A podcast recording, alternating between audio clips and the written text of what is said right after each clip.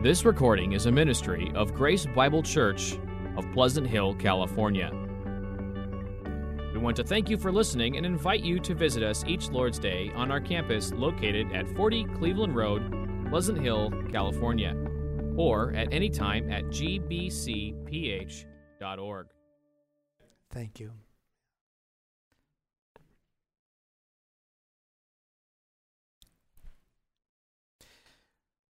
Well, Peter begins a new section here in verse 11, and he begins it with that address, beloved. Beloved. And he moves from, look what God has done, to, how then shall we live? Look what God has done, what he's done for us in Christ.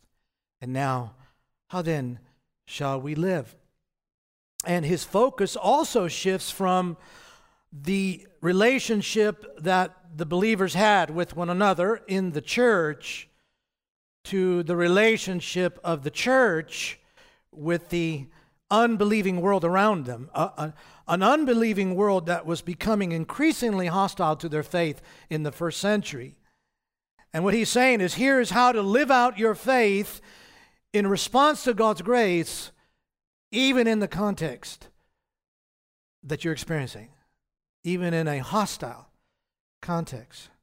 Now, Peter has already instructed them and us that believers have a primary response to God's grace. He says we are to proclaim His excellencies. Remember that from last week. That is right away the primary response. We are to look for opportunities to tell the world of the goodness of God, the love of God. Look what God has done in my life. In other words, we look to to share the goodness of God in the gospel of the Lord Jesus Christ.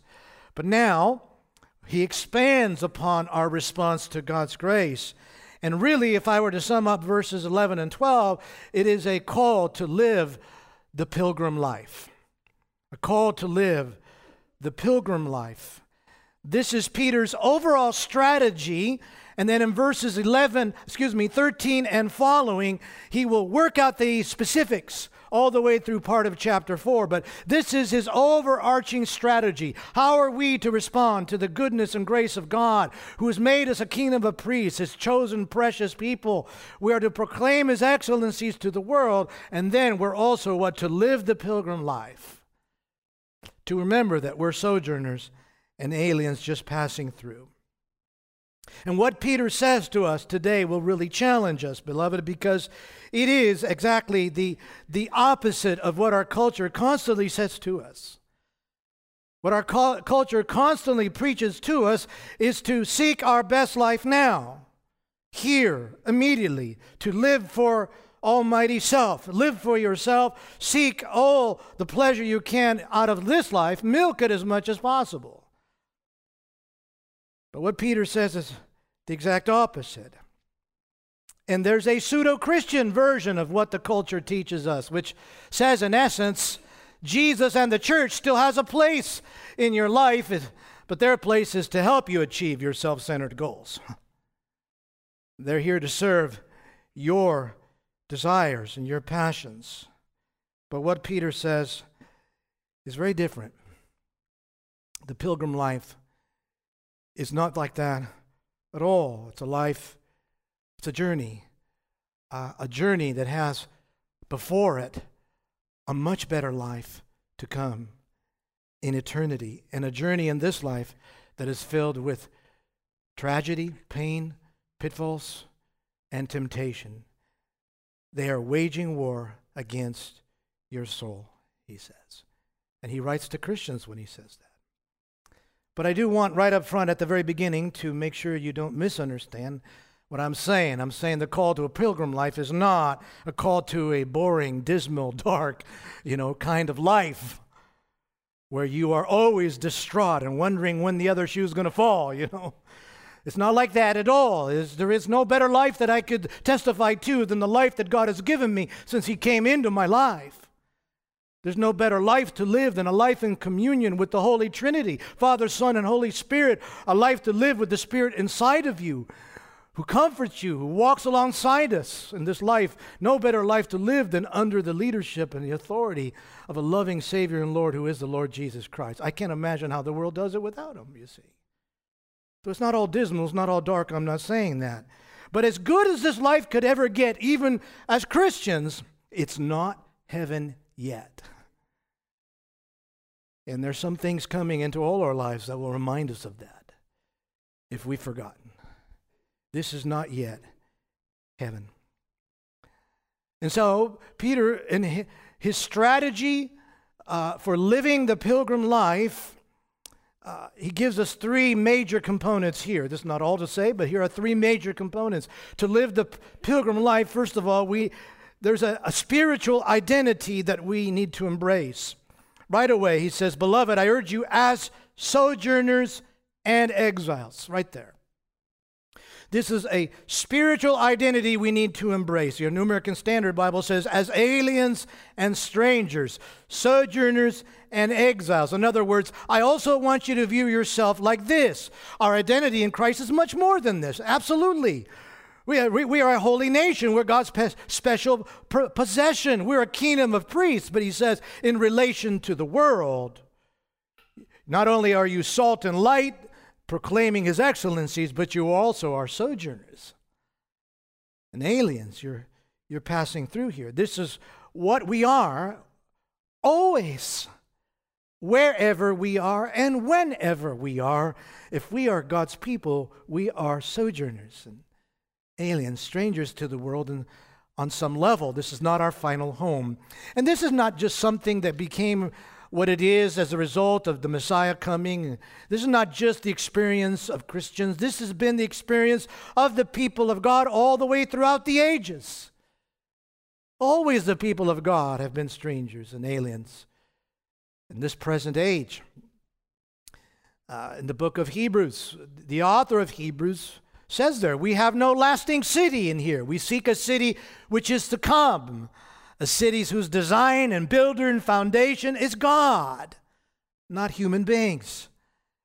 In the book of Hebrews, in chapter 11, in that uh, great chapter of the, uh, of the Hall of Faith, uh, the people of God throughout the ages who persevered in his life by faith. He says there in, in verse 13, he says, These all died in faith. Speaking of Noah, Abraham, all up to that point, he said, These all died in faith, not having received the things promised, but having seen them and greeted them from afar. In other words, by faith, and having acknowledged that they were strangers and exiles on the earth. They acknowledged that.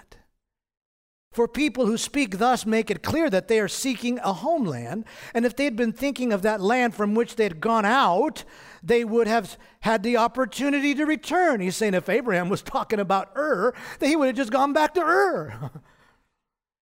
and he says, But as it is, they desire a better country. Do you desire better country? They desire a better country. He says, that is, a heavenly one. A heavenly one.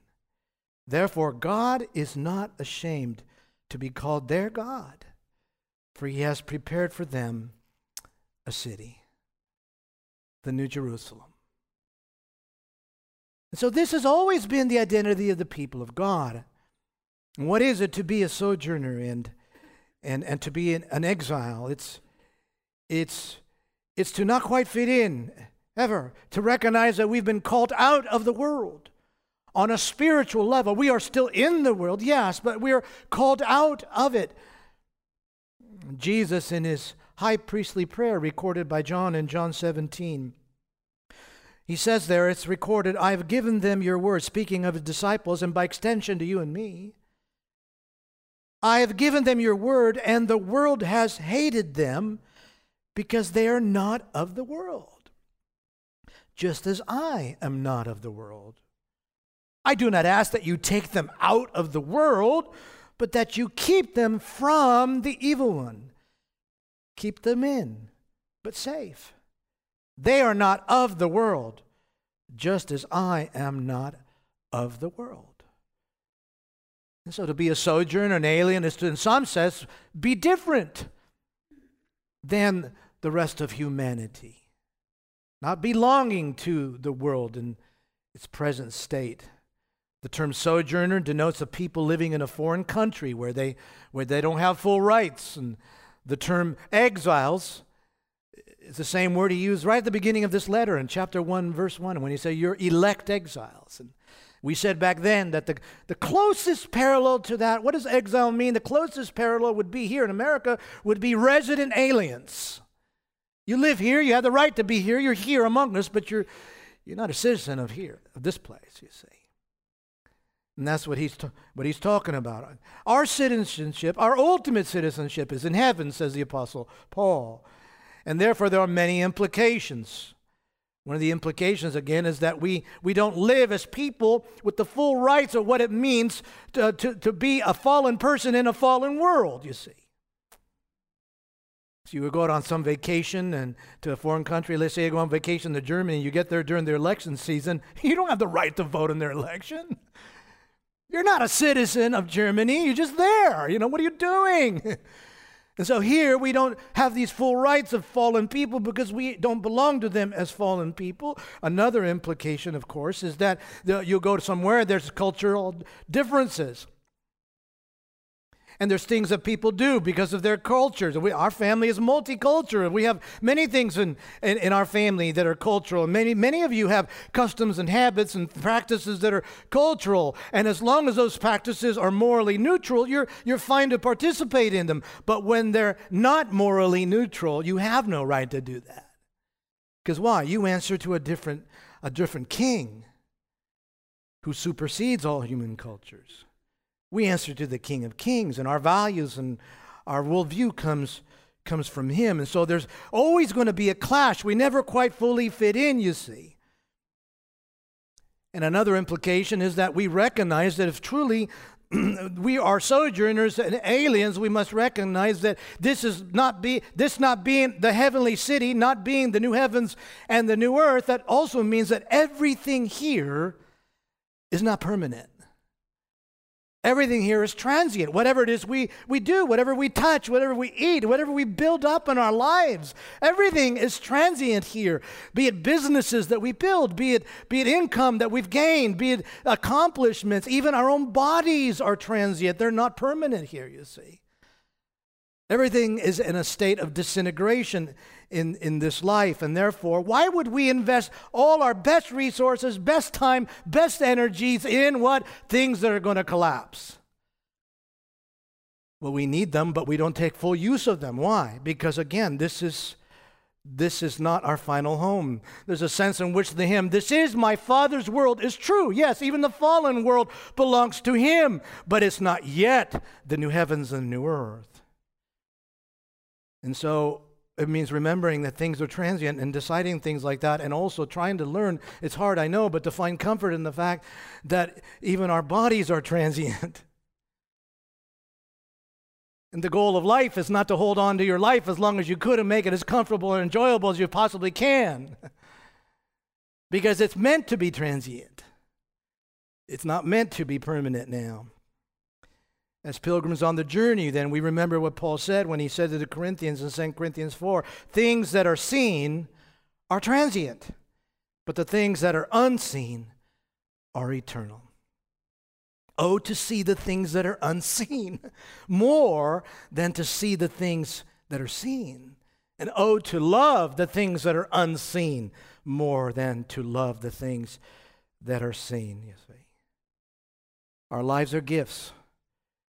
Gifts not simply to be kept safe and tucked away for as long as we can enjoy them ourselves, but lives that are meant to be lived out for God's glory on this earth, using the talents and gifts He's given us to the end. I think Howard Hendricks got it right when he said most people think that they're in the land of the living, heading toward the land of the dead. But the truth is, we're in the land of the dying, heading toward the land of the living, you see. And if you can grab that perspective, which is biblical, and learn to begin to live by it, God will sustain you better through times of trouble. We're not in the land of the living heading towards the land of the dead. If you're, a, if you're a Christian by grace, you're in the land of the dying, but you, because you're united with Christ who was raised from the dead, are heading what? Heading towards resurrection. You're heading towards the land of the living. It only gets better for you, you see, in what lies ahead. And that's a spiritual identity by grace we learn to grow, to accept and embrace and, and rest in. It'll come to you in a powerful way on your deathbed when you realize you didn't invest your life in all things that are falling apart, that your life was in part, in part given to pour yourself out, to serve God's people, to serve others, to love and extend mercy, and to proclaim His excellencies. And what you maybe thought at the time, oh, it's costing me, uh, it's hurting me, or it may, it may take away from me, what's it going to do? It's actually an investment in the life you're heading to, you see. Because you're leaving the land of the dying, and you're heading to the land of the living. And this frees you, you see. As Paul says, we are ambassadors here. We represent a king, a foreign king to this world in their eyes. We, and we speak on his behalf. And as he says, as ambassadors, Paul says, we make it our aim to please him. And so to live the pilgrim life involves, first of all, a spiritual identity to embrace, beloved. In what ways is your life reflecting the fact? That you're not living for everything that's here, you see. In what ways could you say your life, your decisions, your use of time, resources, and so forth reflects the fact that you're aware that this is not your final home and that you are passing through? That's the pilgrim life. Now, the pilgrim life also involves not only a spiritual identity to embrace, but it involves an inner battle to be fought. Look down again. He says, Beloved, I urge you as sojourners and exiles, there's the, the, there, there's the identity to embrace, to abstain from the passions of the flesh which wage war against your soul. There it is. There's an inner battle to be fought. Abstain from these things. They're after you, they're waging war against your soul. And if you've been a Christian any time at all, you understand that every Christian has an enemy and it's inside of you and it's waging war against your soul.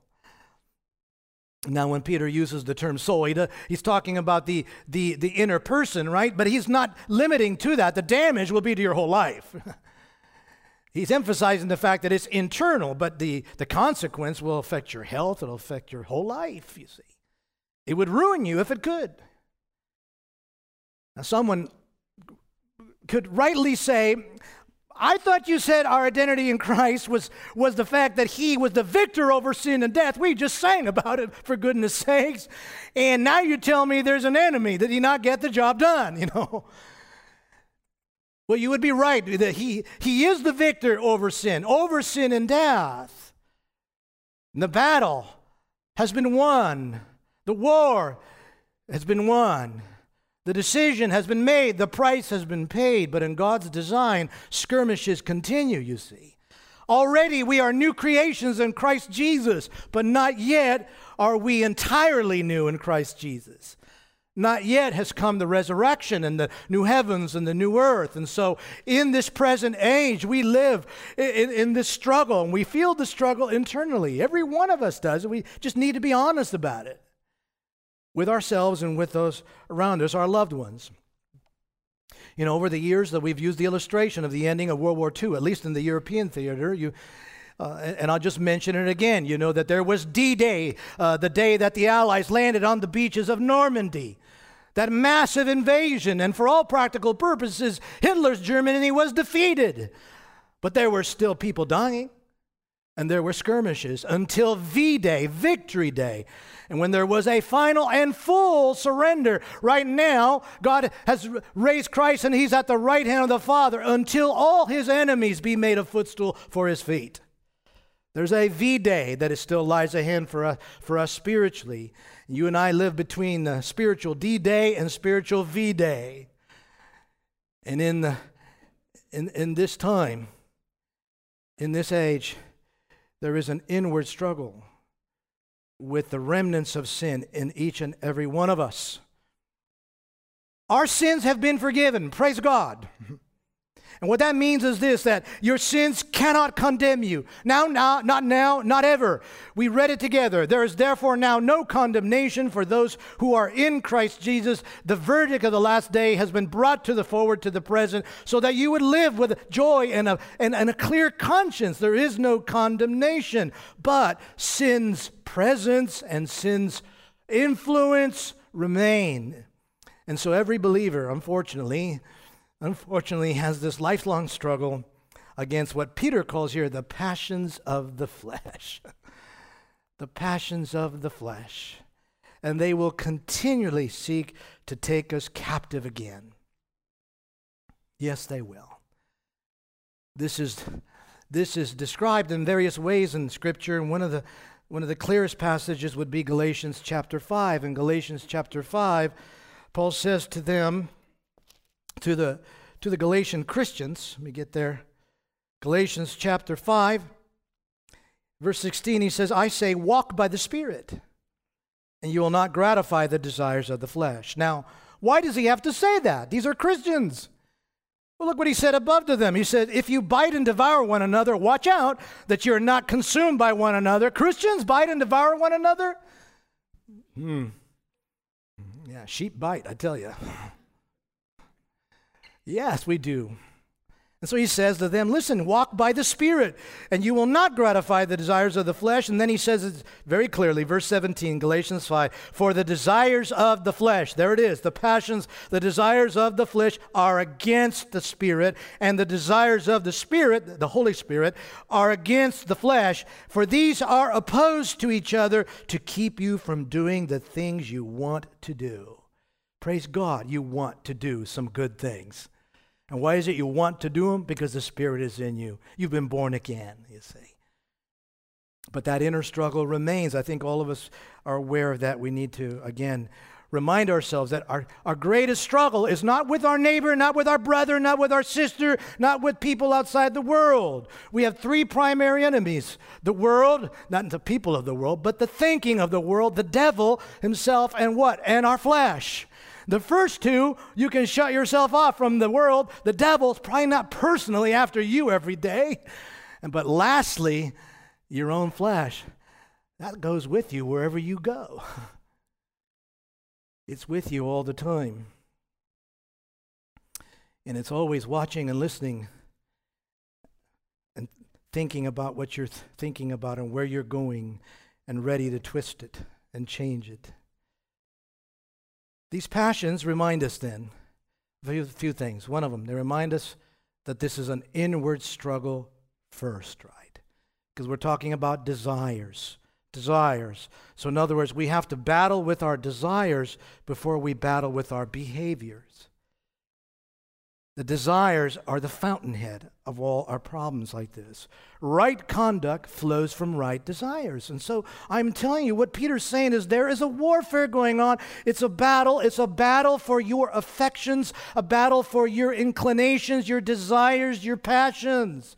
It's a battle that begins, therefore, in your thought life. It's epithumia. Remember that hyper hyper desires we've talked about them. These are over the top desires that become expectations that then become demands. And every one of us experienced them all the time. And that's, we were dominated by them before we came to Christ. Thank God now there's a struggle. We're opposing them to some degree. Look what he said up in chapter 1, verse 14 to, these, to his readers. Peter says, As obedient children, What's he saying? You're the child of God now. You're a child of God. You've been, a, you've been adopted. Now be obedient. As obedient children, do not be conformed to the passions of your former ignorance. There's that word again, to those, those hyper desires, those a, hyper appetites that controlled you entirely before you came to the faith. Don't give in to them. Just as your Father is holy, now you need to be, be living a holy life. And again, I point out, he's saying that to who? To Christians, for goodness sake. Because this is true. This is real. This is what we all experience. This happens to all of us. And, you know, the, the Puritans, if you want to study this deeper, the Puritans wrote about this inward struggle more than almost any other era in, in, in church history. And among the Puritans, no one wrote more, more profoundly and more than John Owen about overcoming sin and temptation. You could, you could go and read some of John Owen if you want a more contemporary, very readable sort of uh, understanding. There's a, a, small little book called The Enemy Within by Lundgaard, and that would be helpful to you as well. Uh, but, anyways, uh, Owen described these desires this way. He said, We're referring to a strong, deeply rooted, habitual inclination and bent of will and affection Wow. We're talking about a power struggle here. this wasn't just some thought that popped into my head. This is something that is way down inside of me.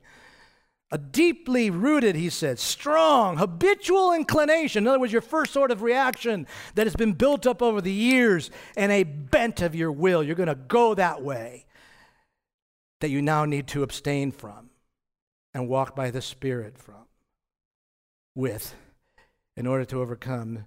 What kind of bents are these? What kind of inclinations? Well, they're not only uh, they're not only hyper appetites like for sexual desires that get perverted. There's much more than that. They also include self-seeking, self-centered desires of all sorts. Desires for for wealth, desires for control, desires for pleasure, desires for comfort, security, desires born out of envy. Uh, and when these when these desires, when these uh, the desires that are waging war against your soul, when they win the day, you make bad choices. You make sinful choices. You hurt people. You say things you shouldn't have said. They've won the day, you see.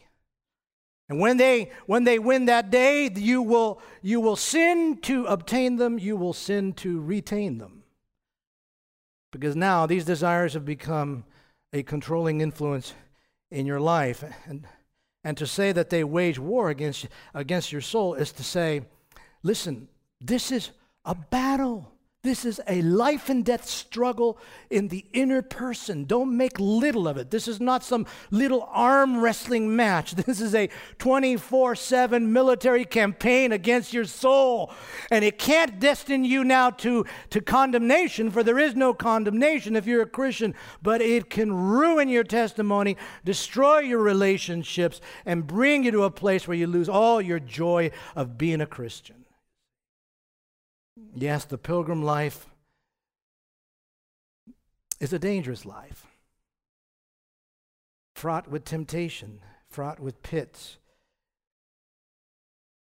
I also emphasize it today because there is a uh, there is a group within Christianity that doesn't see the Christian life in this way at all. It's it's a lot more passive. It's our victory in Christ has been won to such extent that all you need to do now is let go and let God. Does waging war against your soul sound like let go and let God? you see, you see what I'm saying? And why does Paul say I that you need to discipline yourself for the purpose of godliness? Why does Paul say I buffet myself? I buffet my body? Because there really is a powerful struggle going on inside of each of us. And these desires wage war against you every day, every moment. And if you are not in Christ, I would say if you're not a Christian, then there is no inner struggle, not like this. Why? Because there's it's not setting its desires against the Spirit. The Spirit is not in you. And your destiny is already secured at this moment. And that is that at this moment you're heading towards condemnation. But but if you were to embrace Jesus Christ and all his love and mercy, Believe that He died for your sin and repent of your sin. Acknowledge, humble yourself, receive Him as your Savior and Lord. He will flood your life with His love, flood your life with that liberty of knowing you are, there's no condemnation. You are forgiven. And then you'll join the rest of us in this lifelong struggle for holiness and purity. And that's the only path to move forward. What's our response? We are to abstain, he says. The word means to distance ourselves, say no to these desires that seek to dominate us. How's that done? Well, it's not done in a moment, or all of us would be done, wouldn't we? It wouldn't be a lifelong struggle if there was some key I could give you today and say, here it is one, two, three, set you free. no, it doesn't work that way. Why would a man like Paul say near the end of his life, I'm the chief of sinners? closer we get to the light, the more we see the, the bits of darkness that are still way down there. But as long as you go with the light of the gospel, you should go with peace, you see, into your own soul. You know, we spent, if, if you have not been through any of our discipleship here, we have our discipleship ministry, we focus a, a good amount of energy and attention towards this inner struggle helping you to go through this, work it out. One sermon here, one sermon there, that's not enough. The Spirit does powerful things in people's life, but you, if this is such a battle, you should dive deeper into, is what I'm saying, okay? At the very least, I would say to you today, in this power, in this struggle to, to, to abstain, we need to first of all recognize what's going on. In other words, we need to identify what the real temptation is in me. Remember, good, good behavior for good conduct flows from good desires. So, what are, what are the desires that are driving me? You need to understand how temptation works and, and, and, and, and get the right focus there. So, for example, we turn to the book of James. It's James in two places helps us, the brother of the Lord. In James chapter 1, James says this. In verse 13, he says, Let no one say when he's tempted, I'm being tempted by God. Can you imagine that? You got a struggle in your life, you're going to blame God? You're going to say, he, he brought that in. He knows I'm weak and he threw that at me. I'm being tempted by God. What's he say? He says, God cannot be tempted with evil, and he himself tempts no one, not towards sin. No way. He said, You know, I don't know what's happening in your life. He says, each one, each person is tempted when he, he or she is lured and enticed by his own epithumia, his own hyper desire in there, you see. It's your own. It rises up. It's not yet sin, you see, because that's there. It's always going to be there to some extent. Then he says, but then the desire when it has conceived, you know, ah, it's won the day. it's won your affection. It's won your heart, it's won your mind. And when the desire has conceived, it gives birth to sin. Out it comes. Now you sin. You have sinned. And, and sin, when it's fully grown, brings forth death. It can only bring forth death. If you're outside of Christ, it's, it's an eternal death. But if you're a Christian, it's a death to a relationship, death to hope, death to faith, death to, to this, and death to that. Why? Because sin only brings death. That brings no good. The point is, what, where's it started? You want to, to enter this battle, you got to understand you are in the battle and the struggle is you. That's, that's the first thing you got to do. You know, get the focus, get that video camera off your friend, off your spouse, off your neighbor, off your brother, off your sister, off the government, off anybody, and put it right here. Where's the struggle? It's in here. It's born of the flesh that remains in me, that part of me that's still fallen. And so we begin by identifying, being aware of what's going on in us. And James goes on in chapter 4. He gets more to the point. He says, what for, chapter 4, verse 1, what causes quarrels and what causes fight, um, fights among you, O Christians? What causes it? Is it not this, that your passions, there they are again, your fleshly desires, your epithumias are at war within you? You desire and do not have, so you murder. He goes to the extreme to make his point. You know, he says, you, you are controlled by a certain passion, a certain desire. You don't have what it wants peace, comfort, control, whatever, security. You don't have it. That desire's in charge. It's got the steering wheel. So you what? You sin. That's what's going on, you see. And so, what, how do we enter this struggle? Remember that your greatest enemy is right here. And it seeks to deflect. It always wants to put the blame elsewhere, right? It'll always shift it. It's him. If he had only not done, if she had not said this, if, if they hadn't planned this, or it's here. I've met the enemy, and the enemy's me. Now, you cannot control the enemy in him, her, them, they, and you're not responsible for them.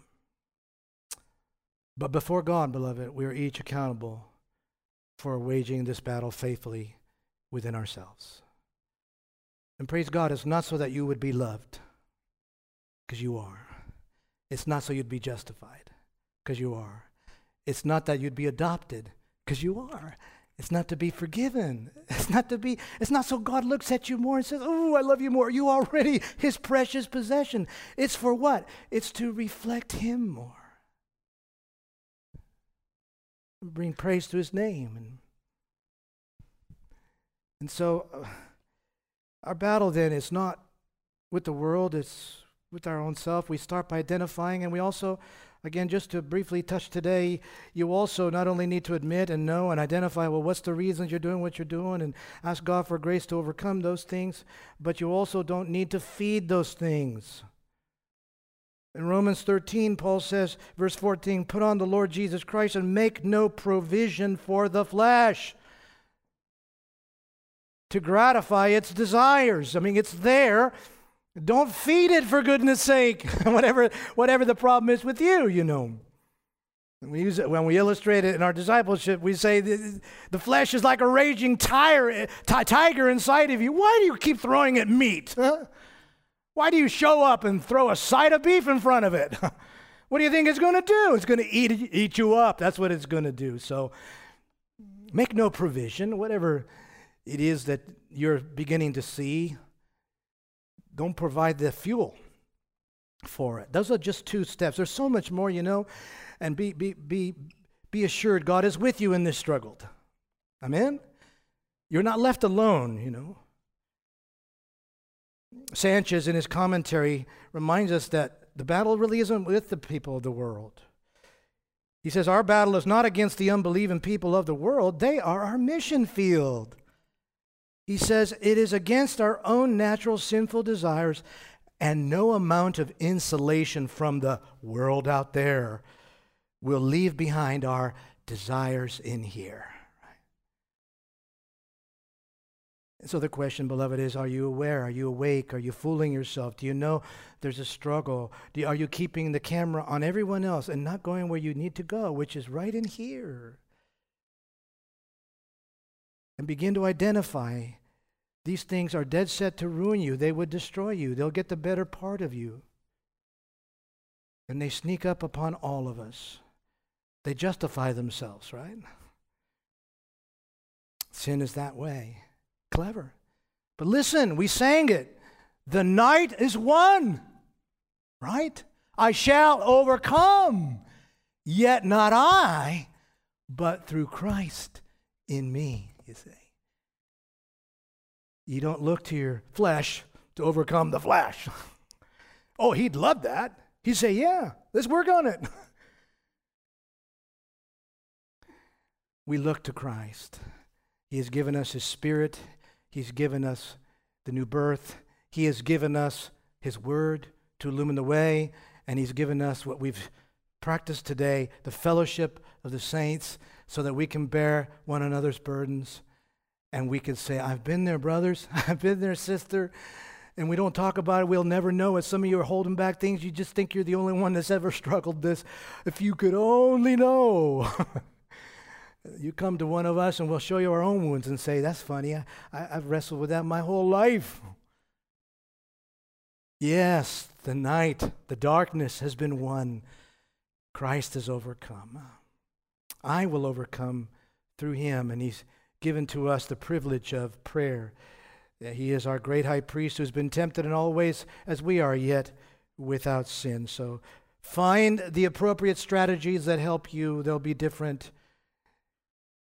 And do not lose heart, do not lose hope. Um, always remember this the way back always is the same repentance and faith. It is always the same.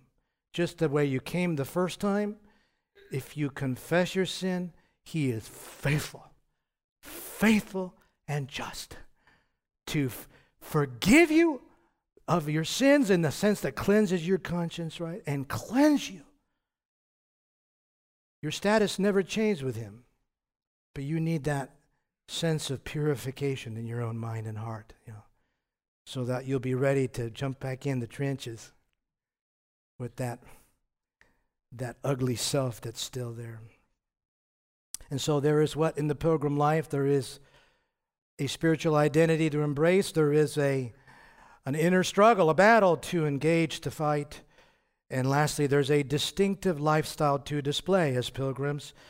Verse 12, he says, Keep your conduct among the Gentiles honorable, so that when they speak against you as evildoers, they may see your good deeds and glorify God on the day of visitation. That's part of it. Keep your conduct. That's not one of the, his favorite words again. We've, we looked at it way back in chapter 1. He uses it in four, five, six places. It means your lifestyle, your overall way of life. Keep your, old, your, your overall way of life. May your lifestyle be a sustained, uh, honorable life, sustaining a godly life before the world. He says that word honorable means beautiful, attractive and it's seen through the good deeds that you practice in this world, even as they as they uh, uh, call you evil doers because you don't agree with them. Don't join them in their in their sin and debauchery. You know, this early church would very soon be accused of all kinds of things, being against the emperor because they wouldn't burn incense to the emperor. They were accused of being atheists. Why? Because they didn't worship all the gods. And eventually, in the second century, they were they were they were accused of being cannibals because they went upstairs and hid themselves and ate somebody's body and drank somebody's blood. What could they do? Oh, how could they oppose that? What can they do to, to vindicate themselves? They couldn't go on Facebook. They couldn't post something somewhere. They couldn't buy full, full page ads in the major newspapers. He says, here's what you do you live good lives in front of them. Of course, what, what, what God defines as good is not always what the world defines as good. But that doesn't matter, you see, because what he is saying, if you live lives that God defines as good, there will be an effect upon some. God will use it. You're a light, you see. Peter doesn't have some sort of, you know, pie in the sky view that if we only live nice enough, everyone will believe. He says some are going to accuse you to be evildoers, they'll hate you. But he said there'll be those, I think this is what he's getting at, who will give glory to God on the day of visitation because you held that light up. Peter almost quotes Jesus verbatim, you know. I think, I mean, in my mind, I imagine Peter was remembering what Jesus said on the Sermon on the Mount when he heard Jesus say this for the very first time. Must have been a shock. Peter, Peter heard Jesus say this You are, Peter, you are the light of the world. Fishermen? what did Peter say? Go away from me, Lord, I'm a sinner. But he says, Peter, you're the light of the world in Christ. There's a light in you. And he says, Let your light shine before others so that they may see your good works and give glory to the Father in heaven. Well, he doesn't quote them verbatim, but you see those three words see, good, glory. see, good, glory. You know, there remains, even in fallen people, because we are created in the image of God, we reflect God, there remains even in fallen people an innate ability to recognize some good. Even though we define all kinds of other things as good that are not good. What am I talking about? I'm talking about the world's capacity to see the goodness of patience and mercy and compassion and humility and kindness and sacrifice, self sacrifice especially, and generosity, right? There's, there's an ability to recognize that as good, even by fallen people. In fact, sometimes films coming out of Hollywood even glory in these things. Imagine that. Now, they call all sorts of other things good, and they glory in all sorts of other things, but they can never escape the temptation to make a movie about self sacrifice. Greater love has no one than to lay down his life for a friend. And they can't get away from that, you see. So Peter says, let them see that kind of thing in your life goodness, mercy, kindness, patience, compassion. Keep a sustained testimony where you live, he says. The purpose of it is so that they may see and glorify. See and glorify. He says, Glorify your God, glorify God when? On the day of visitation. Now, what's Peter mean by that, the day of visitation? Well, it's hard to be absolutely sure, you know. In one sense, he could be for, for referring to the very end. The day of visitation is the day of judgment, the day when God comes and visits in absolute uh, glory to bring about his just judgments. But visitation is also used of God visiting people in this life. For example, when Jesus came to Jerusalem riding on the donkey, and he said, Oh, Jerusalem, you know, you did not recognize the time of your visitation. Here I was. Here I was, and you did not recognize it. I think what Peter means, in my best judgment, I think Peter is thinking of the final day of visitation because he writes about that, a, lot, a lot of that in his second letter the day of visitation, the day of judgment, the day of the Lord. And I think what he's saying is that as we live holy lives and we are light, not all, but there'll be some who will be affected by that, and they'll be drawn to the source of that light in you, and they will become believers. And on the day of judgment, they will be, give glory to God. And you may have never known that, that your life made a difference this whole life, but you may meet some of them there in the judgment. I think that's what Peter's getting at. He uses the same kind of argument below regarding wives of unbelieving husbands in chapter 3. He says that they that they should be sub- subject to their own husbands so that even if some do not obey the word, their unbelieving husbands, he says that they may be won without a word by the anastrophe, the conduct of their wives when they see see your respectful and pure conduct, you see. I think that's what Peter's getting at. Some will give glory to God on that final day, in part because the church was the light on the hill, the city on a hill. And your life was like that. So, beloved, to live the pilgrim life, in, in Peter's overall strategy, involves a spiritual identity to embrace. Are you seeing yourself as a sojourner? It involves an inner battle to be fought. Are you rightly engaged with the right enemy? Or your struggles with others. And it involves what? A distinctive lifestyle to display a life, a conduct of good deeds before the world. To live a pilgrim life is to understand that the goal of this life is not to squeeze all the juice and pleasure of all the experiences and tastes and, th- and, and goodness you could possibly get out of this life as if it is the last and only life there is. If this is your best life, I pity you.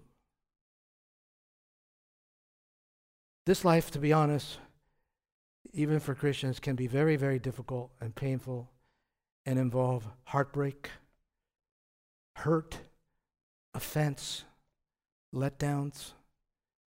As some of you are experiencing in this room, even right now, it is a dangerous journey with pitfalls to hate to return evil for evil. And these are all traps, waging war against your soul. But I go back as I started. Do not misunderstand me.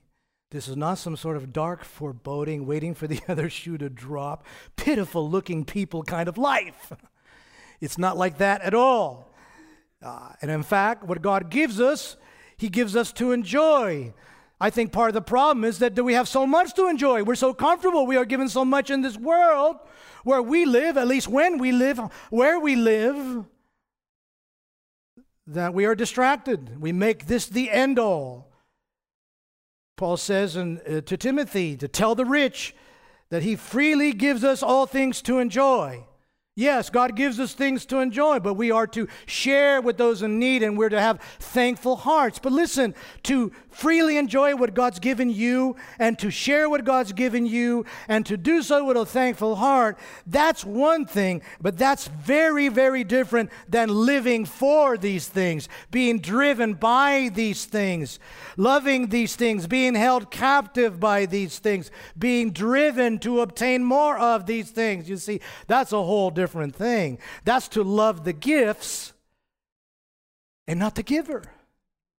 And I think that's the great temptation here, you see. There are people living in, who Christians living in other parts of the world who wouldn't dare think this is their best life now. Because it's awful. It's awful. The persecution's intense. The poverty is unbearable. The brokenness is, is heartbreaking. Very little uh, health care. They're not tempted ever to think this is my best life. But you and I, we are, you see. And the scriptures speak to us directly. I, I will belabor it a little longer because it's so important. The apostle John says it very directly. He couldn't be any clearer. 1 John chapter 2, 15, he says, Do not love the world or the things in the world. If anyone loves the world, the love of the Father is not in him.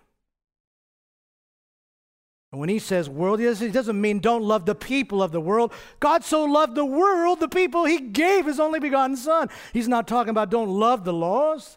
And he's not talking about don't love the birds and the trees in Yosemite Valley, the creation that God's made. He's saying don't love the world's way of valuing things.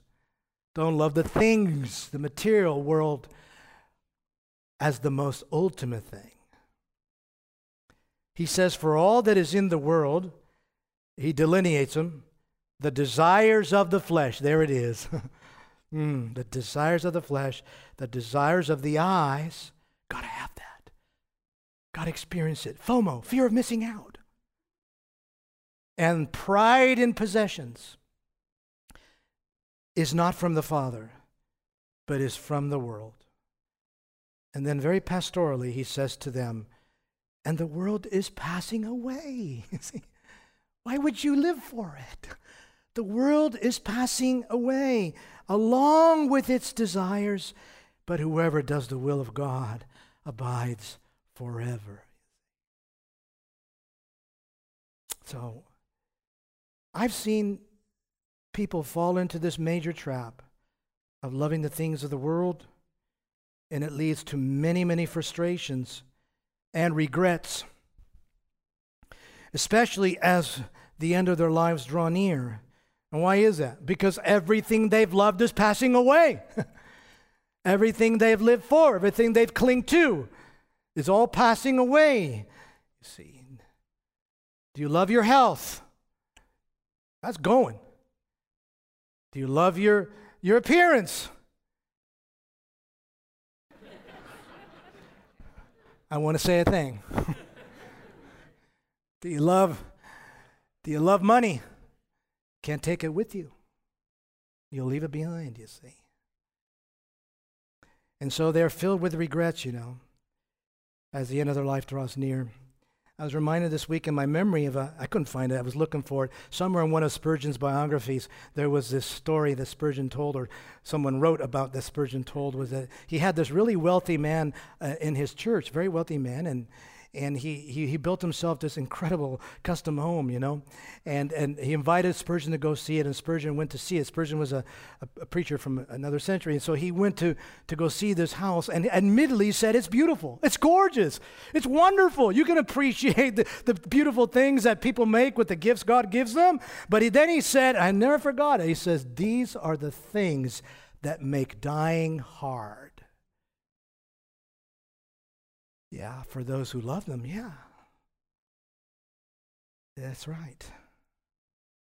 So when you live the pilgrim life by God's grace, you, you will have some regrets, yes, but you won't have those types, those kinds of regrets, you see. When you come to the end of your life, you're not going to say, oh, shucks, I never saw the Great Wall of China. I, I, ne- I never ate a handmade pizza in Napoli. I, I, never, I never went on a cruise around the world. You see, you'll never have those kinds of regrets. Why? Because what lies ahead for you only gets better. And so it's a perspective God needs to give us, and we need to help each other maintain. And uh, I think C.S. Lewis, in his Chronicles of Narnia, he captured this in the last book. I was thinking about it. I went back to read part of it a couple days ago. uh, the Narnia series was made you know, popular through film. The very last book is called The Last Battle, and it, it, it concludes everything. Now, just let me say right now spoiler alert. So if you're, if you're reading or planning to read it, plug your ears. Uh, at the end of this, the last battle, which is the last book, right? At the very end of the whole series, Narnia, Narnia is ended as Aslan, who is the lion who represents Christ, um, intervenes and he rolls up the whole Narnian universe, and then he takes those who acknowledge him by faith into a heavenly Narnia and a new earth. And the main characters are all there Lucy, Peter, Edmund. But they don't quite understand yet what has happened in their experience. They think they had a dream about a train wreck, but they don't realize yet that on earth they had all actually simultaneously been killed in a train wreck. And so there they are in heavenly Narnia, and Aslan Christ comes up to him. And I'll, I'll read the last two paragraphs. He says, Aslan turned to them and said, You don't yet look so happy as I mean you to be. Lucy said, Well, we're so afraid of being sent away, Aslan, and you have sent us back into our own world so often. By the way, that'll never happen, okay? no fear of that, said Aslan.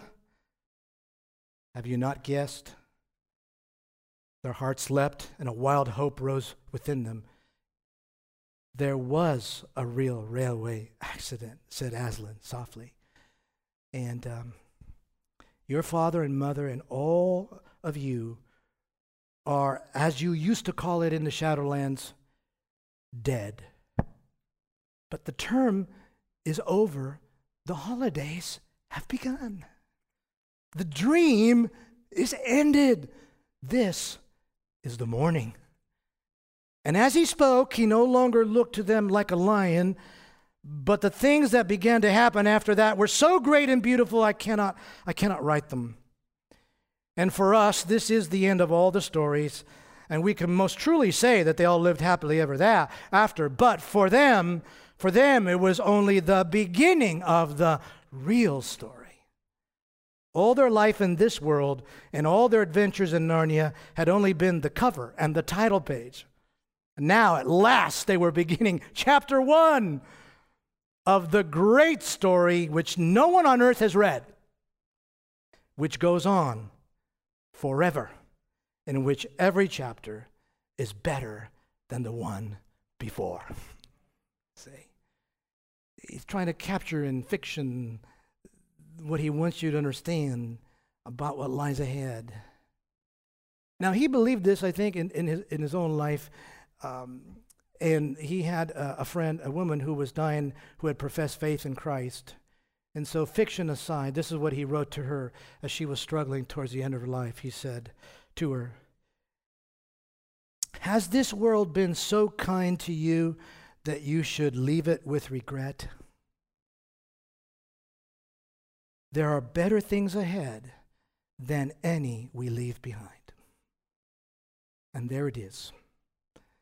You're sojourners, you're aliens. There are better things ahead than anything you'll ever leave behind, especially for Christ.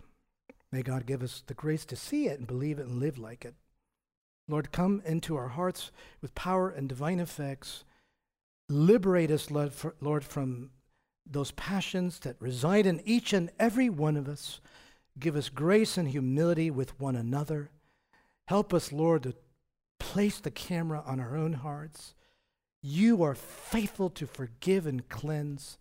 Help us to engage that battle and help us, dear Lord, to display our lives as a glorious light of your grace and mercy. And help us, Lord, to live by faith, believing that what lies ahead utterly, utterly obliterates anything we left back here.